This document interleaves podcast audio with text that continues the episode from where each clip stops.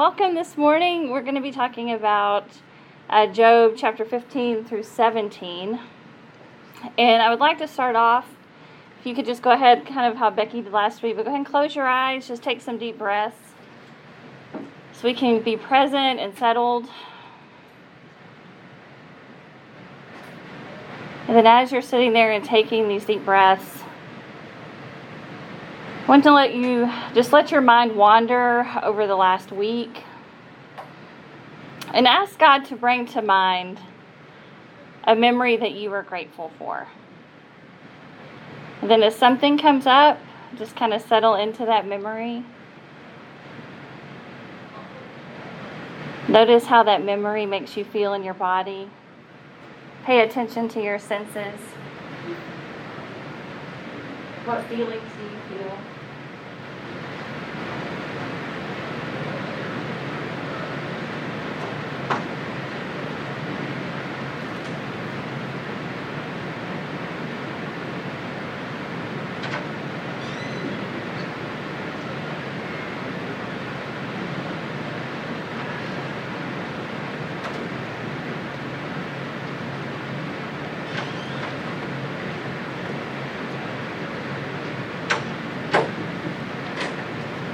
And then, as you're in that memory that you're grateful for, just invite Jesus to show you where He was in that memory.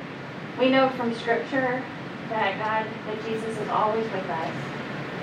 And so it's just asking Him to heighten your awareness of that moment. So, this grateful moment that God has brought to mind, just ask Jesus to show you where He was and what He was doing with you in that moment that you were grateful for.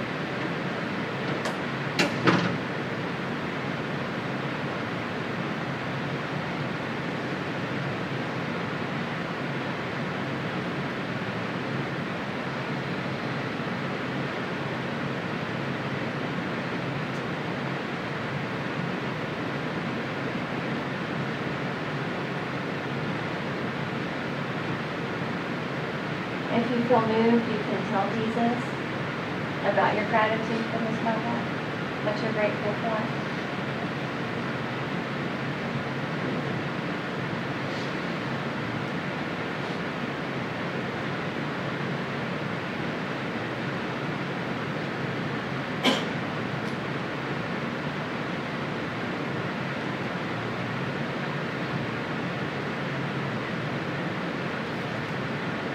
God, we are so grateful for how you're with us.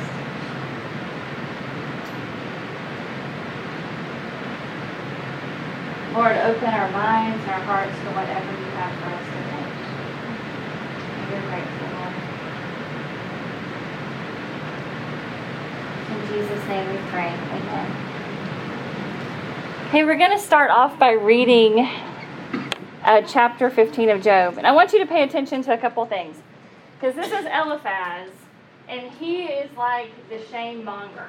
So he's going to be just doling it out to Job. And I want you to be thinking about kind of putting yourself in Eliphaz's place. What is he thinking? What is he feeling? What motivations may he be having? And just think about, kind of see past his words. Definitely notice his words, but then look past those words to what might be going on internally with Eliphaz, especially how he perceives God. Then Becky, do mind reading chapter 15 for us? Eliphaz of Teman spoke a second time. If you were truly wise, would you sound so much like a windbag belching hot air? Would you talk nonsense in the middle of a serious argument, babbling baloney? Look at you. You trivialize religion, turn spiritual conversation into empty gossip. It's your sin that taught you to talk this way. You chose an education in fraud. Your own words have exposed your guilt. It's nothing I've said. You've incriminated yourself. Do you think you're the first person to have to deal with these things? Have you been around as long as the hills? Were you listening in when God planned all this? Do you think you're the only one who knows anything? What do you know that we don't know? What insights do you have? Gray beards and white hair back us up. Old folks who've been around a lot longer than you.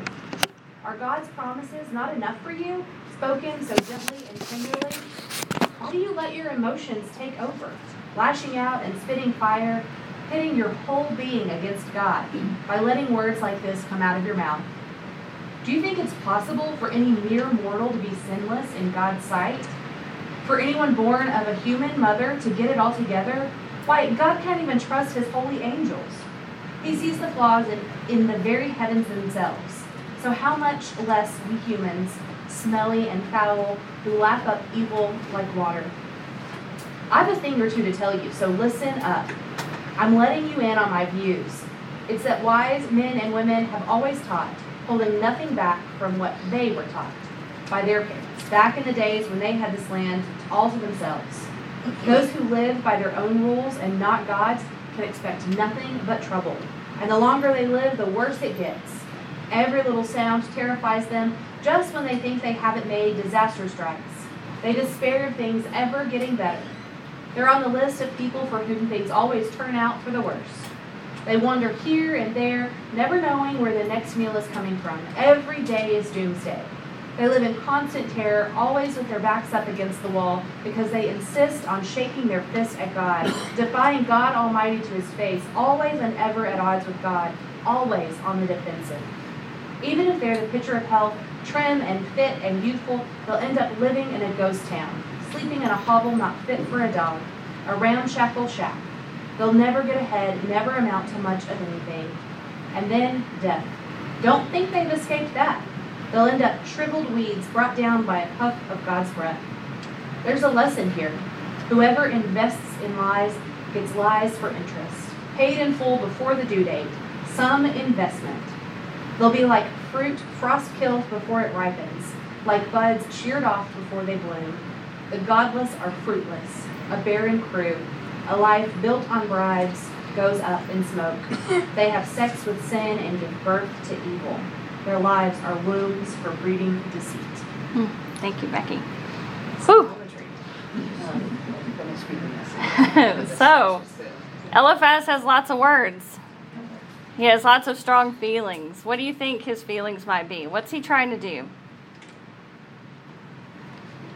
And I'm a teacher. I've got to have participation, so y'all gonna have. I'm gonna call on you. You look away.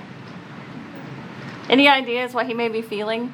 This is his friend. We know this is his friend. He sat with him for days, didn't speak, but now he's kind of to the all right, it's time to move past it phase of dwelling with grief, right? So, what's he trying to do? What does he think is causing Job's? This is kind of review from last week. What does he think is causing Job's pain and suffering?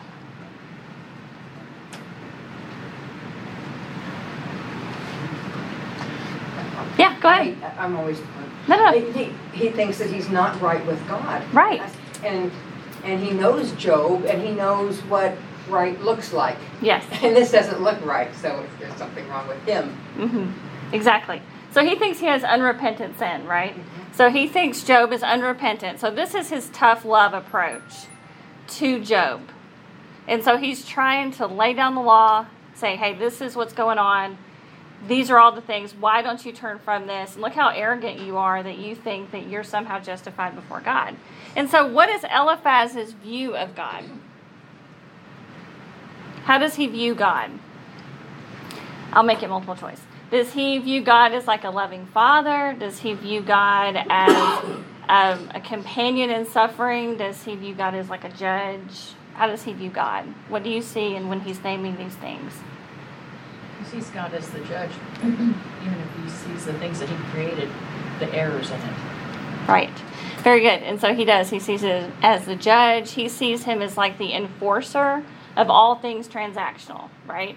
So if you have this hidden sin, then God is going to keep at you until you name that sin. And if you're lying about it, because he really gets graphic with his description of what happens to liars. I mean, it reminds me a little of my grandmother, you know, of like, hey, this is what's going to happen. You know, if you tell lies or you tell tales, this is this is what's going to happen. So he gets really graphic in that description. And so here are the accusations. And just to know, like Eliphaz is approaching this from a stance of trying to shame Job into submission. And I don't know if he would name it that way, uh, but we see that in his language and in his words. And so I made two columns, like the accusations, and you see how he's just like hacking away at all of his identity and who he is and what he believes about himself. So if you were truly wise, and so that translates into you don't know what you th- well you don't know what you're talking about. You know, of like what you don't know what you're talking about. Talking nonsense in the middle of serious conversation, babbling baloney. That is a new one for me. So babbling baloney. So he's just like just espousing all of this stuff. You aren't smart enough to understand deep spiritual matters. This would be like you can't hang with the big guys. Like you, you're just babbling baloney. You think you're smart, but you really don't know. And then trivializing, trivializing religion. So turn spiritual conversations into empty gossip. So these are serious things, Job, and you're just making them frivolous. You're getting all in your emotions in your field. Do you think you were the first person to deal with these things? And so now he's coming at it from, oh, there are so many that have it worse for you, Job. From there are so many that have it worse than you do, Job. Like this is come on. Like you're not the first person to suffer, you're not the first person to have all of these issues. Do you think you're smarter and better than everybody else? And then he keeps on. Are God's promises not enough for you? Why are you so emotional? You think you're better than the angels? Humans are disgusting and foul and lap up evil like water. You think generation after generation got it wrong and suddenly you have this epiphany that you have it right about God? Do you want it your way or do you want it God's way? How do all these things kind of hit you? Not very comfortable. It's not. it's not very comforting at all. Like Job is in is on all this pain and hurt, and then this is all the stuff that he's laying on him. Even if it's from a place of goodness, of like trying to get him, force him into repentance, because he thinks that will alleviate his pain, or at least move him away from that. Yes. um, from um, Eliphaz's perspective, it, it's it's. Hmm, I had to do the words. I'm Yeah. terrible with words sometimes, but um, he's feeling like um, this doesn't happen. This happened to you, and th- this can't happen to me because I'm right with God. So, Right. So he's not he's not looking at it from Job's viewpoint on why this might happen. He knows why it's happening, Yeah. and he's putting a, a, there's a boundary here. Mhm. What's happened to you is not happening to me because I'm right with God, so you must not be. Right. You can't be right with God and this happened. Exactly. And so it's that movement, right? Of like that movement away from you Yes.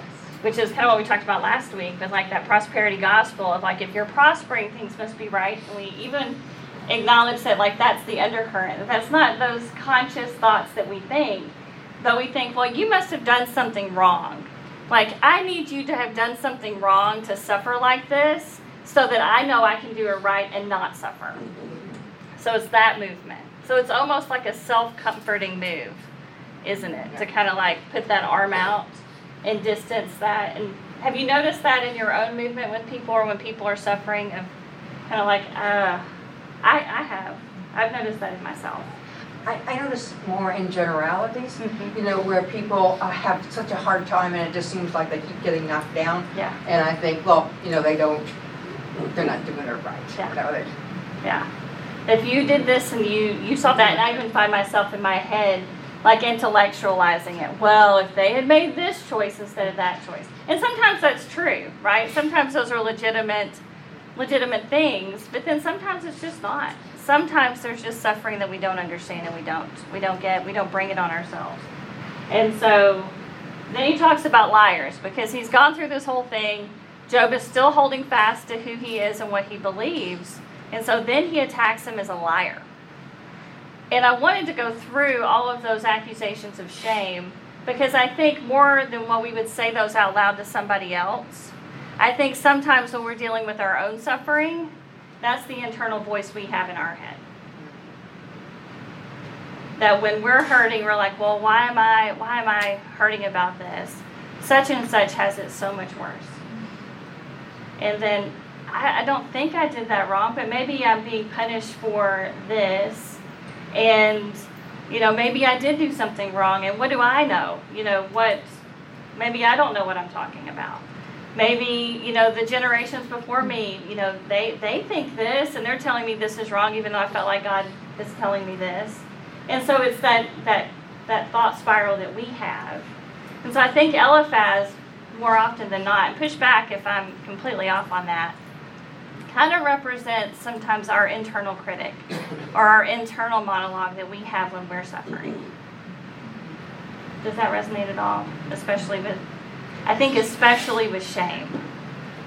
Yes. Well, to me, he's, Eliphaz and his friends are surprised by the depth of trouble that Job's in. Yeah. They're not used to being around suffering, perhaps. Mm. Yeah. The more I'm around suffering, the more I enter other people's suffering, the more practice I have with that, the more God's going to use me. You know, but if I'm just not around suffering a lot, I choose not to be, it's like a fireman, right? I mean, he's going into the burning building. Right. The rest of us are running the other way. Yeah. So maybe some of this is they're just so shocked at how the depth of despair their friend is in Mhm. and how much they're suffering because they're just they're living the good life, Yeah. you know. Man, I think They're at the club. Yes, that's exactly it. You know, of like, that doesn't happen to our people. Right. that happens to them. And so he was one of us, and now he's suffering like that, and that's got to like throw them off internally. I think you named it really well. And like when you're in grief and suffering, you know, even um, even our brothers and sisters in other countries who who are in suffering continually, they approach this much differently than we do. Like this seems to throw us a bit differently than it does people who expect suffering that it's not it's not something that's that's uncommon. You know, this is just part of life. But I think kind of in our culture, um, especially where we are and how we live, generally speaking, we're kind of distanced from some of that in some ways. And so I think you named that really well. When you suffer with people, then you it's like putting out fires. Like what is scary initially, you get very accustomed to being there being there with people in that. And so that's great.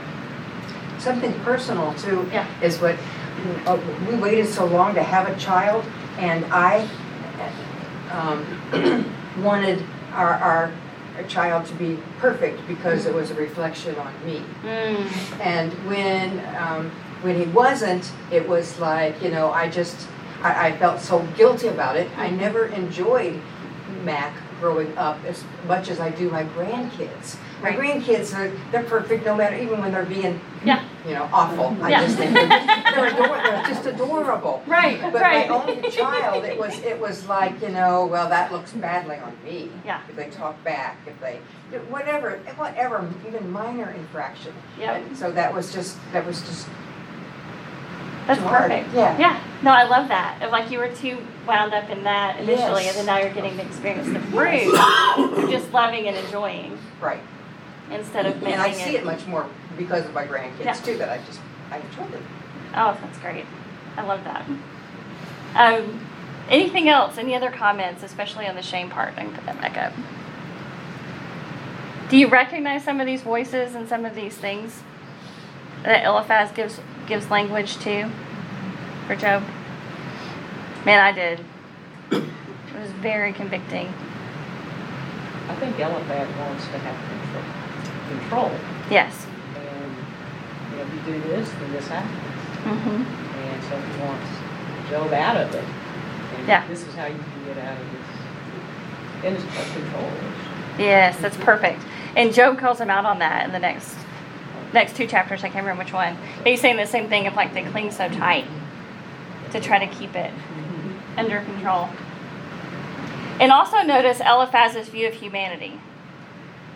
And so there's this huge separation between God is disgusted by humans. It's kind of that, that image too. Like God tolerates humans.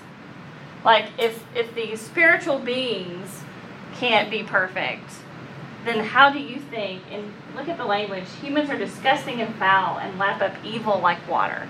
Like that, you know, that part of how he views humanity, I think also plays into this. But he doesn't put himself in that. It's kind of a distance from that. So it's yeah, this is humanity, but I'm different. Yes. He, he doesn't even stop with humans. He says God cannot trust the holy ones around him in Right. heaven. Yeah. That's it. Just the whole depravity of everything. Yes. That's good. All right, let's look at the liar part. So he's very graphic in how he talks about liars. And it, it's one of those things that's hyperbole. You know, as he goes through, it's like, not only, you know, will you never have a place to lay your head, not only will everything in your life completely go wrong, even death will not give you relief. You know, he goes on, he's so graphic about how he goes through there. Every day is doomsday. You never get ahead, never amount to anything. Uh, whoever invests in lies gets lies for interest, paid in full before the due date. I mean, this is very graphic imagery of where he's trying to control and manipulate and like get Job to that place of where he'll see his wickedness and see and finally admit that he has done something wrong. And if not, he's really going to like get into that. Very graphic imagery with that because he's assumed that Job is a liar. And so, what is Job feeling on the other side of this? What would you name like Job's top three emotions? And we'll get into his, his stuff in a minute, but just kind of. You were Job and this is your best friend, I think he maybe wasn't my best friend. that's what I was thinking too. I'm thinking I need a new best friend. that's very good. Yes. I think he's terribly frustrated too, because he Yes. doesn't know what's going on. Right. So And- and- frustrated. And trying to explain, you know, Yeah. what he's going through. Yeah. Misunderstood. What we- Isolation and despair. Yes, Um, isolation, despair, misunderstood. And so not only is he suffering, but now like even the connection that he had is being taken away. if he's my best friend, uh, maybe all my other friends are fake too. Yeah. Yeah. And I think some confusion too. You know, like this is somebody who's known him and then all of a sudden like he's suffering and, and they're rethinking everything about him. I have a bucket of ha- ashes handy. To Oh. go back to when they were dumping ashes on themselves. and Yes. They didn't say anything. Yes. Like, let's go back to that, you know, Yeah. that was helpful. When you were dumping ashes on yourself with me. right. So shut up, here's some ashes, just sit there. Yeah. Thank you. Well, and to point out what you said with me. Yeah. that you were with me. And so just noticing that moment from with to against. Like with to against. And so moving into that. And then here is Job's part. So his friend is approaching suffering through the lens of shame. And then Job is showing us how to suffer well. And I look at Job and I'm like, wow, you know, of he knew who he was. So he starts off, and let's go ahead. Uh, do you mind reading chapter 16 for us? And just notice how he describes himself. Then Job defended himself. I've had all I can take of your talk. What a bunch of miserable comforters. Is there no end to your windbag speeches? What's your problem that you go on and on like this? If you were in my shoes, I could just talk like you. I could put together a terrific tirade and really let you have it. But I'd never do that. I'd console and comfort, make things better, not worse.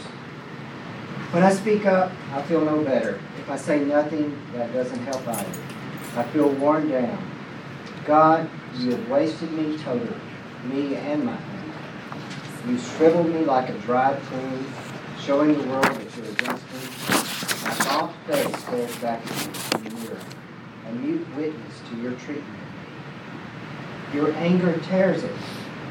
Your teeth rip me to shreds. Your eyes burn holes in me. God, my enemy.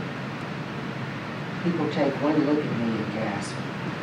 Contemptuous, they slap me around and bang up against me.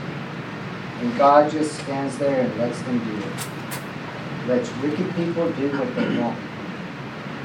I was contentedly minding my business when God beat me up. He grabbed me by the neck and threw me around.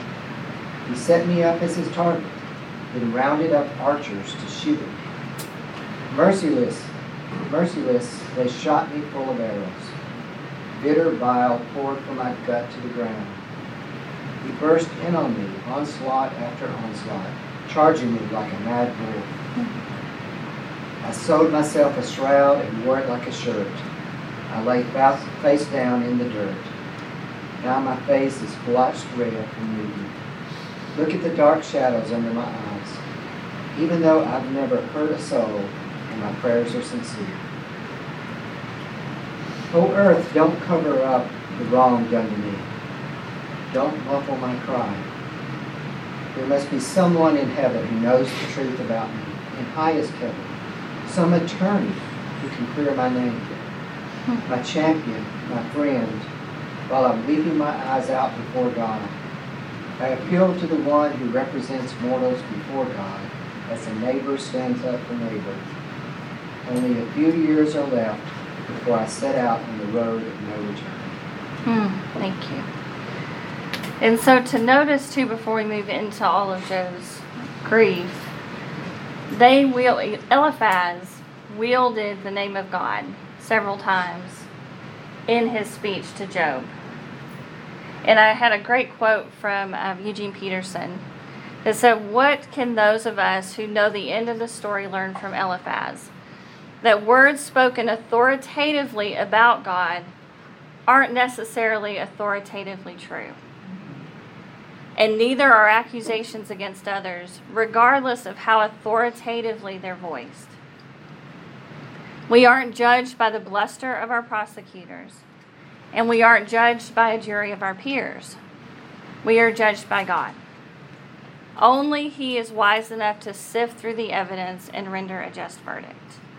And so, just noticing that speech of Eliphaz and just how assured he felt that he was speaking for God and even defending God, and then how that landed and we know how the story ends that he is reprimanded for that. And so now Job on how to suffer well. So Job is secure in his identity. Like he doesn't kind of shriek back and be like, "Oh, you know what?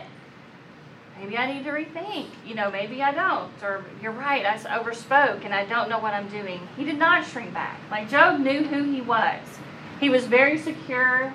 He knew what he had done, and he knew what he had not done and he did not feel the need to like take on what this person was dishing out for him. He was very secure in who he was. Good boundaries. He had great boundaries.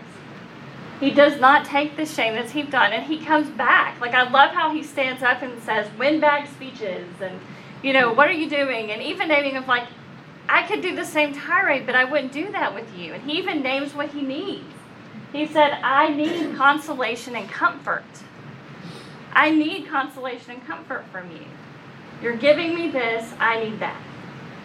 And then he voices his pain and helplessness to God with visceral vulnerability and honesty, which is representative of intimacy.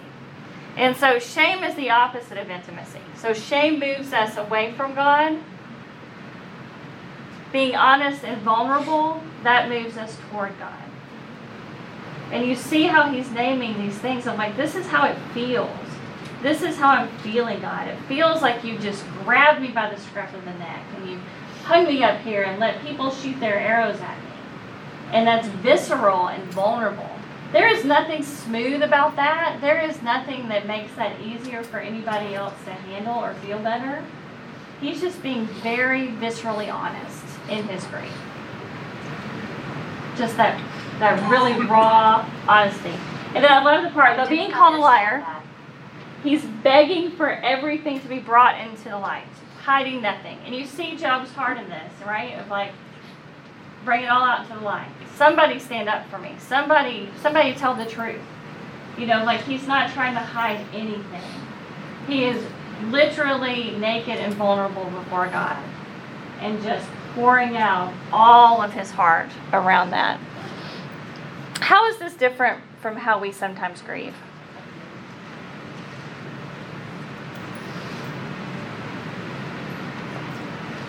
Next question.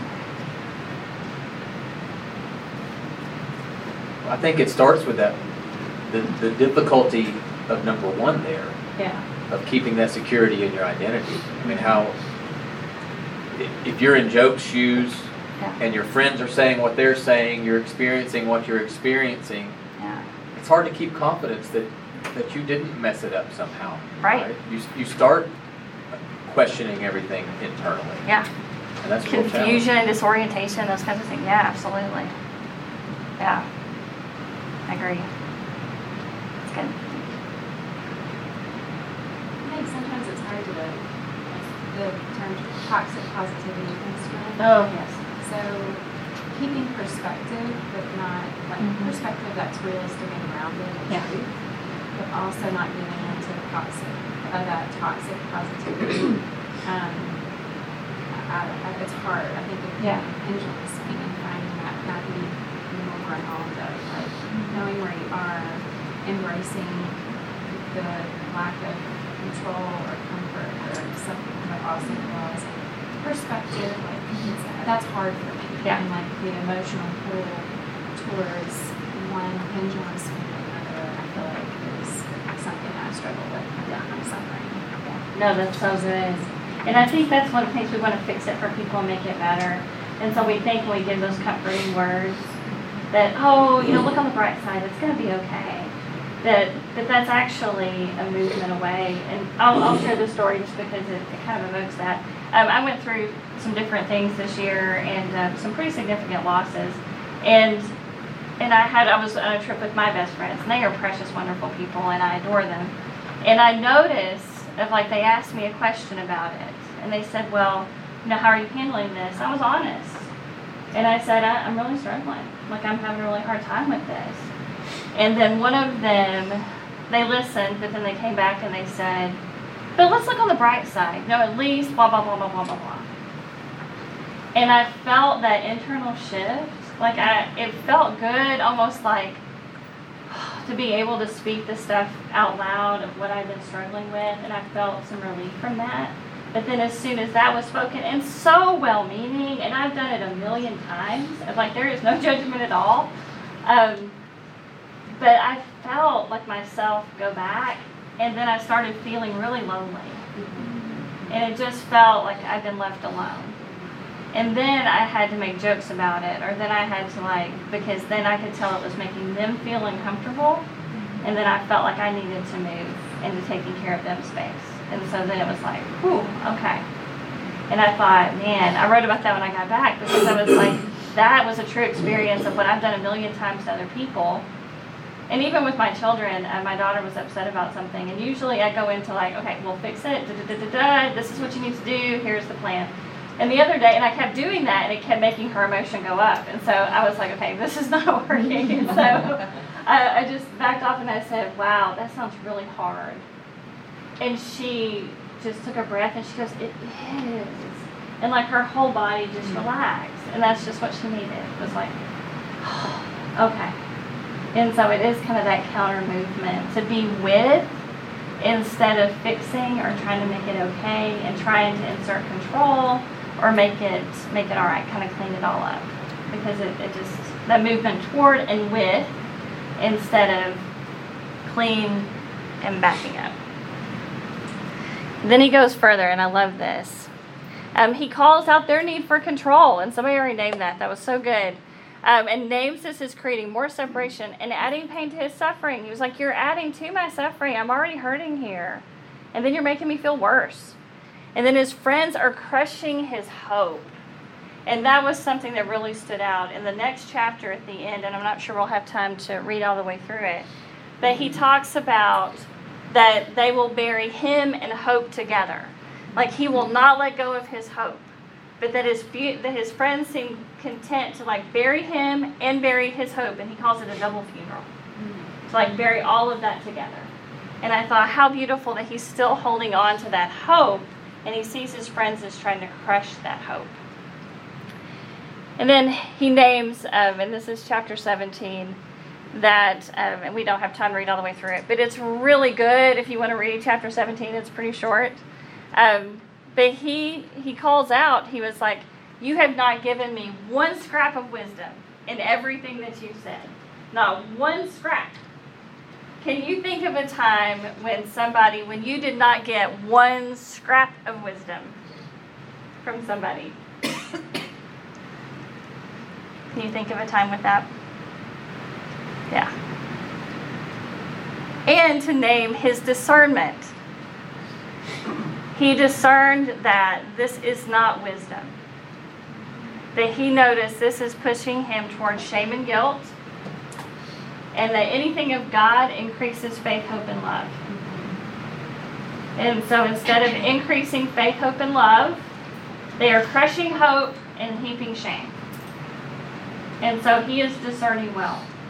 And that's a way that we can discern too. That if something is increasing faith, hope, and love, then we know that's from God.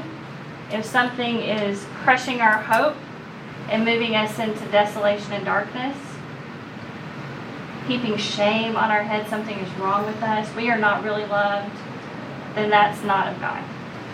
That's something else. And so Job has the wisdom to notice that movement.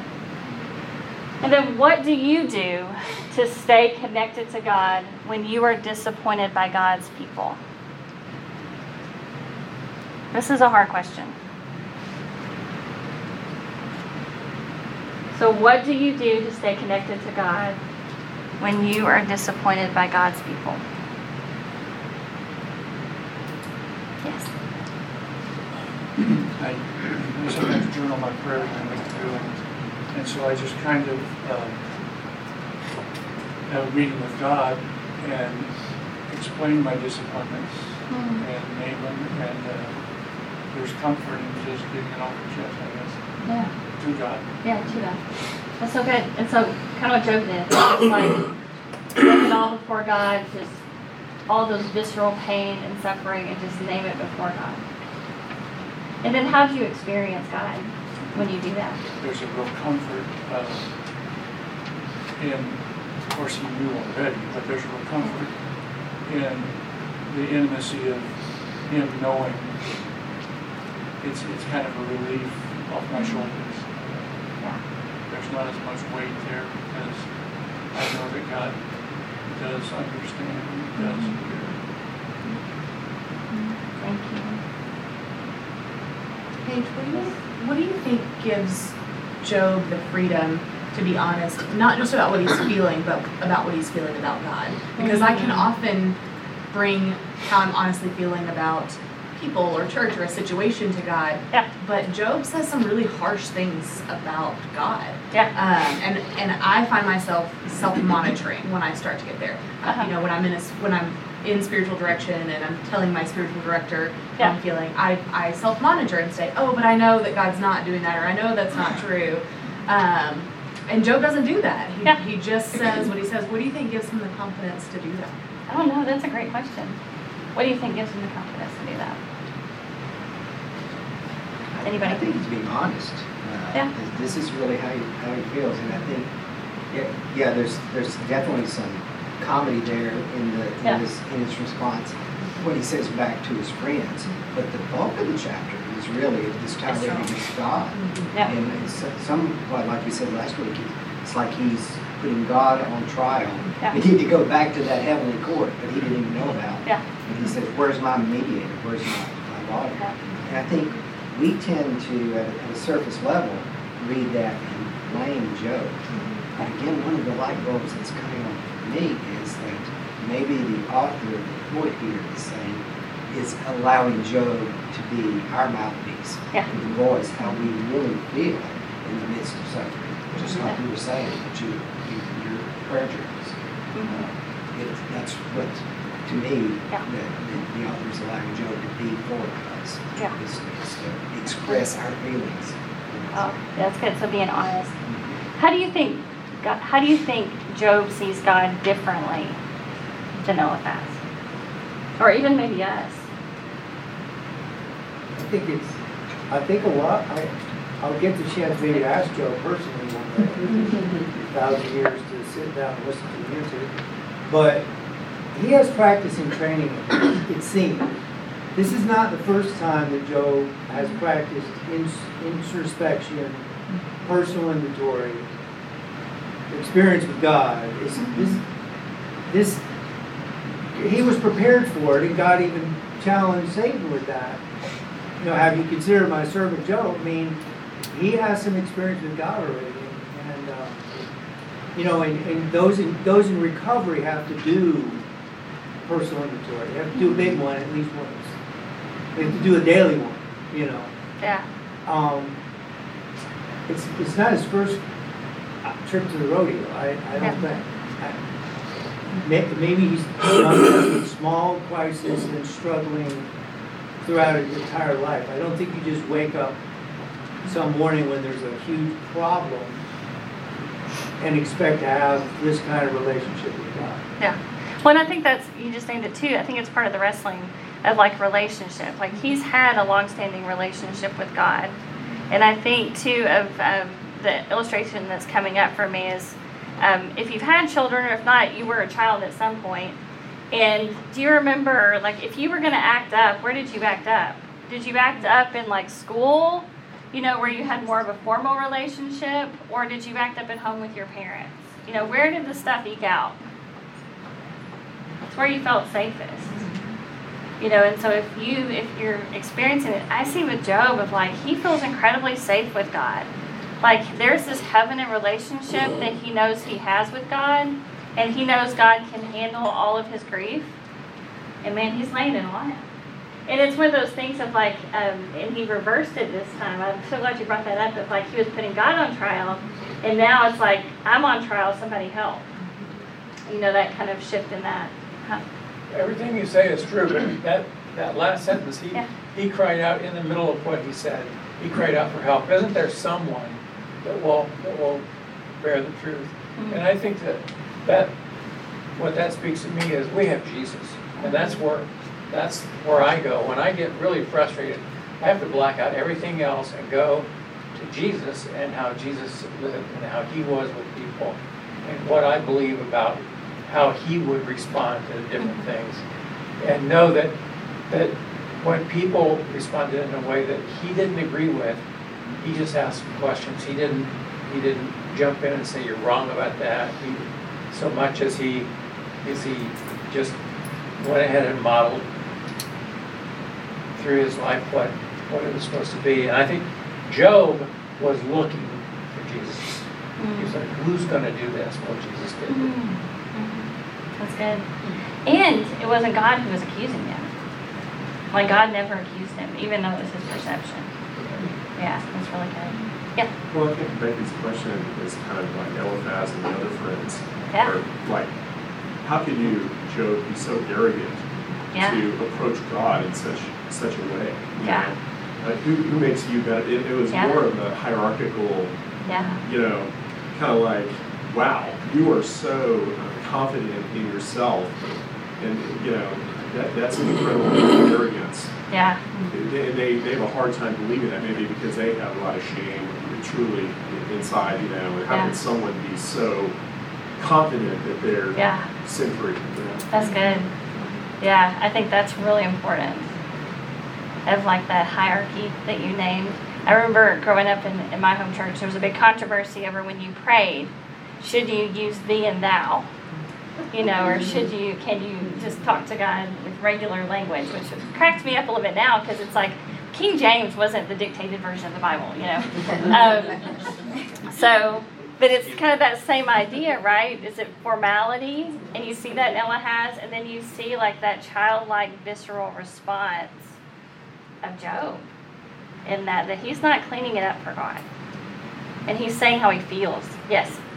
Based on what uh, this gentleman was saying, it made me think of Jesus as Job and the friends as the Pharisees. Mm-hmm. It seems very similar to, to the approach the Pharisees took in that, how dare you, shouldn't you be ashamed, how can you have this close relationship with God and Yeah. uh, it doesn't, doesn't seem genuine. Oh, that's perfect. And it even talked about in the commentary I was reading about it.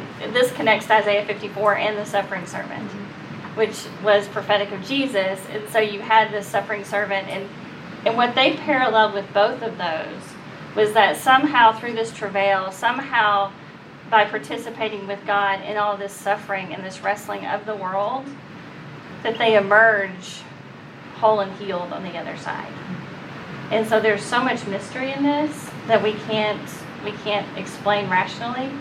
But there's something about that and that link to Jesus and the Pharisees. I hadn't thought about that, but you're exactly right. Of how strong a parallel that is between the friends and the Pharisees with Jesus. Oh, that's good. Anything else before we move to the next one? Just one more thing. Yeah. Uh, I think about like when people suffer and the situation with Job and his friend, you know, they're suffering because Job is suffering, so they're internalizing Yeah. their experience. And suffering does bring on shame. Like even in ourselves, when we start to suffer, the first thing we start to do is what am I doing? You know, and it to move from that place of shame, like Job did, having a mm-hmm. relationship with God prior to all that, mm-hmm. it really the only thing we have when we have shame is grace, and that it's that sense of like God moving through our own, even if there are things that we could have done differently to avoid our suffering, there's still that sense that the movement with God can, you know, it's, it's His grace. Yeah. It's just His grace. Is- And for us to be able to sit with others, it's His grace. And it's hard when you watch other people suffering, especially because of the consequences they have. Like there's things they choices they made, and how how do we sit with people, and how do we keep loving people? It's hard. That's hard. Yeah, that's so good. Very hard. That is really good. Well, and to name too, um, you know, what you're naming that grace. And um, I have a spiritual, my spiritual director will often say, of like, um, when she prays over me, to let me know the truest thing about me is that I am God's beloved child. And it's that truth that we can work out of, and that I mean that's grace. And I love, I love what you said. That that's what breaks those tendrils. I always see shame as like sticky tar. And shame sticks is, to I us. mean, I don't know about you, but Yeah. even with our deep relationship with the Lord, shame is something I struggle with. Oh yeah. Minute by minute basis. Yeah.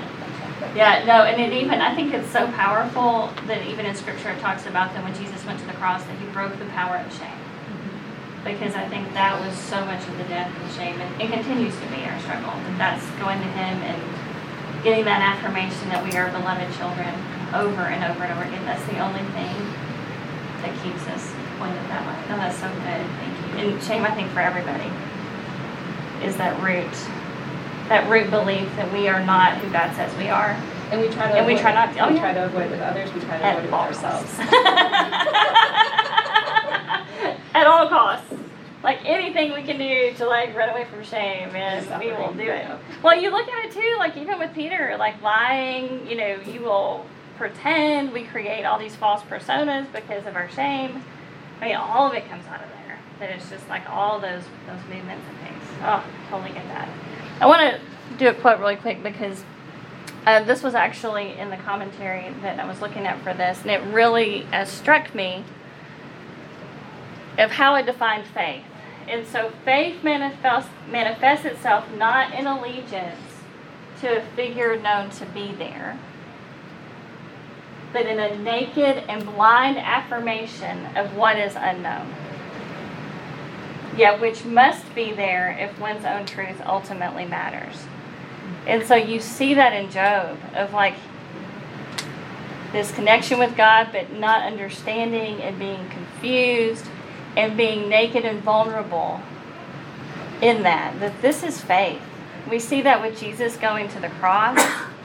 Uh, we see that just throughout Scripture of like this is what faith is. It's that it's that I don't know what you're doing. I don't know what's going on, but I, I'm trusting you, and it's trust. And man, that is hard. Like all, there's nothing about this whole book that's easy. Um, this is not the easy book, which I think is why I never studied it ever growing up. Like I got, I got the two minute VBS synopsis of contest. Uh, he gets double that, you know, the reward at the end. Even like that whole thing of like replacement children, that never sat right with me. And then, you know, and especially being an adult, I was like, no, that's not the point of the story. like, this is totally not.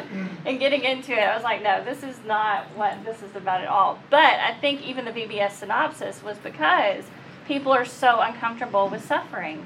They're so uncomfortable. They need to make it neat and clean. We need to, like, happily ever end, like this story that is nothing about happily ever after. It's more about deep, visceral pain and suffering and increase in faith and trust in God.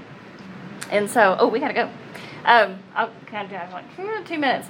Um, so I wanted to do a a spiritual practice of self empathy, and I will kind of go over it quickly. And this is something that's really helped me. I think we're really bad at practicing self empathy. I think we can empathize with others really well, but we're really, really hard on ourselves. And so in our culture as well, we, we want to pretend like we don't have any needs. I think we see needs as weaknesses, and so that if we can just like distance ourselves from our needs, then we're somehow super strong and we're not going to suffer and we're not going to have any shame, which that makes it actually bigger. And so the whole process of self empathy as a Christian spiritual practice is to receive compassion from God because we cannot give compassion until we have received compassion from God. So until Eliphaz can receive compassion in some of his suffering, he cannot give that out to other people, as we see. So God suffers with us. There's a whole, you could do a whole class on Jesus becoming human, suffering with us, choosing to suffer with us in love instead of staying apart and distant from us, that he desires that connection so much that he came and lived. And you see throughout his whole life, there was nothing easy for Jesus. Like he created everything, and nothing was easy for him.